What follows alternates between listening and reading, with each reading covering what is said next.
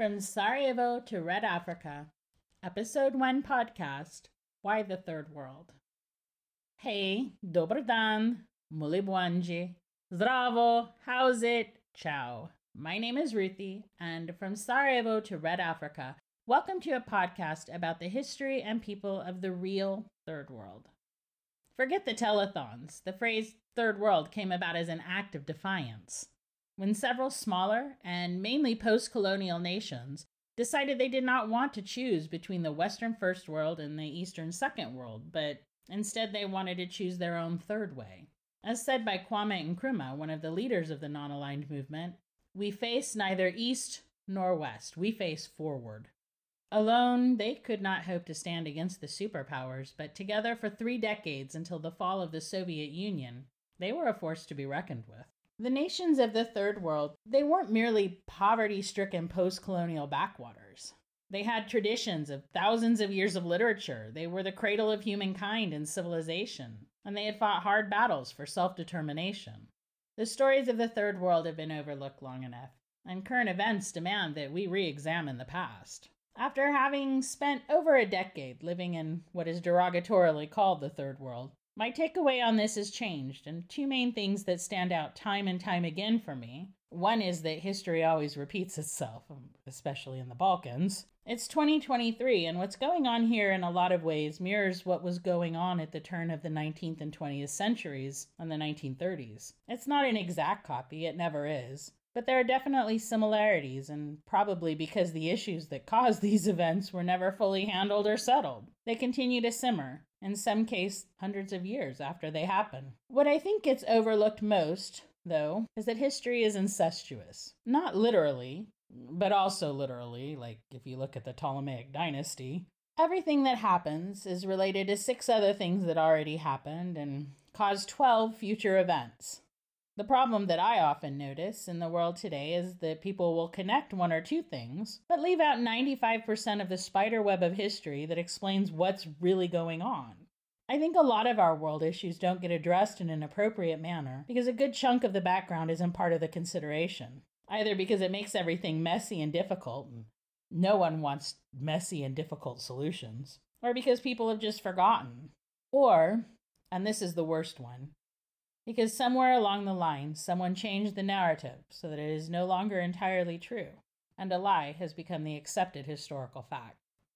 For instance, it never ceases to amaze me that while the entire world learns in history class that the assassination of the Archduke Franz Ferdinand in Sarajevo in 1914 led to the start of the First World War, very few people understand that the organization behind the organization behind the assassination started out their careers in terrorism by murdering yet another royal couple, King Alexander and Queen Draga of Serbia, in 1903.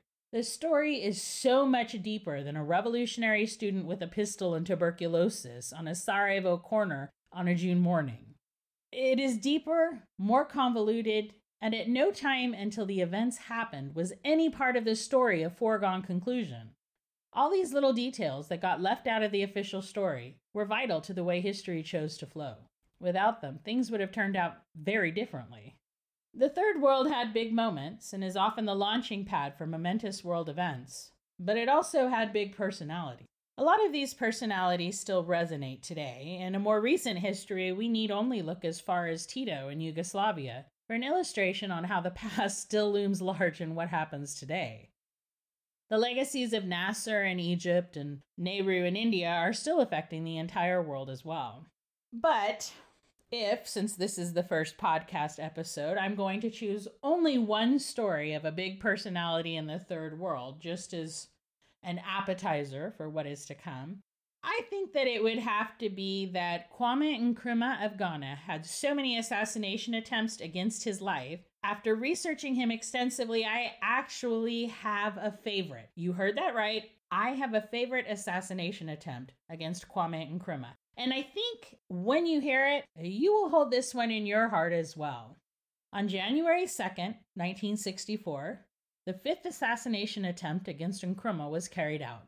Previously, grenades had been thrown at him and there were bombings, but this time one of the constabulary attempted to shoot Nkrumah as he was walking from Flagstaff House, the presidential residence. As the shot rang out, Nkrumah dived for cover. One of his bodyguards, in attempting to protect the Ghanaian president, was killed.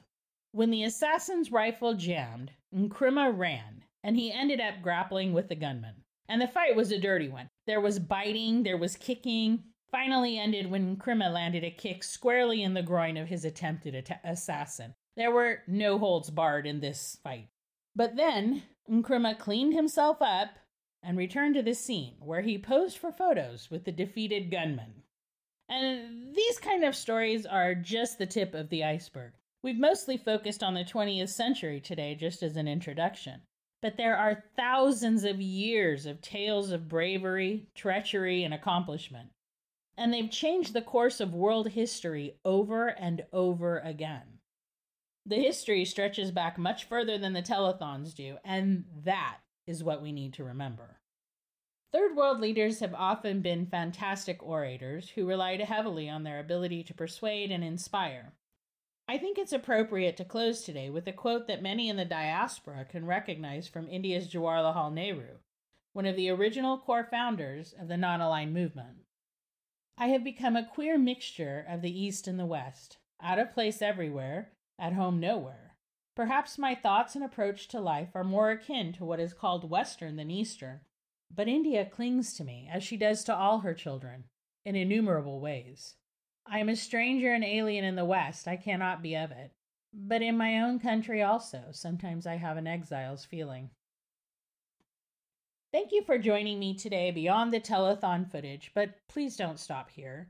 The history being written today is inscribed on paper created by the past. It's something we should all know. Until next time, zdravo, slane bueno, ok, ciao, au revoir, vidimo se,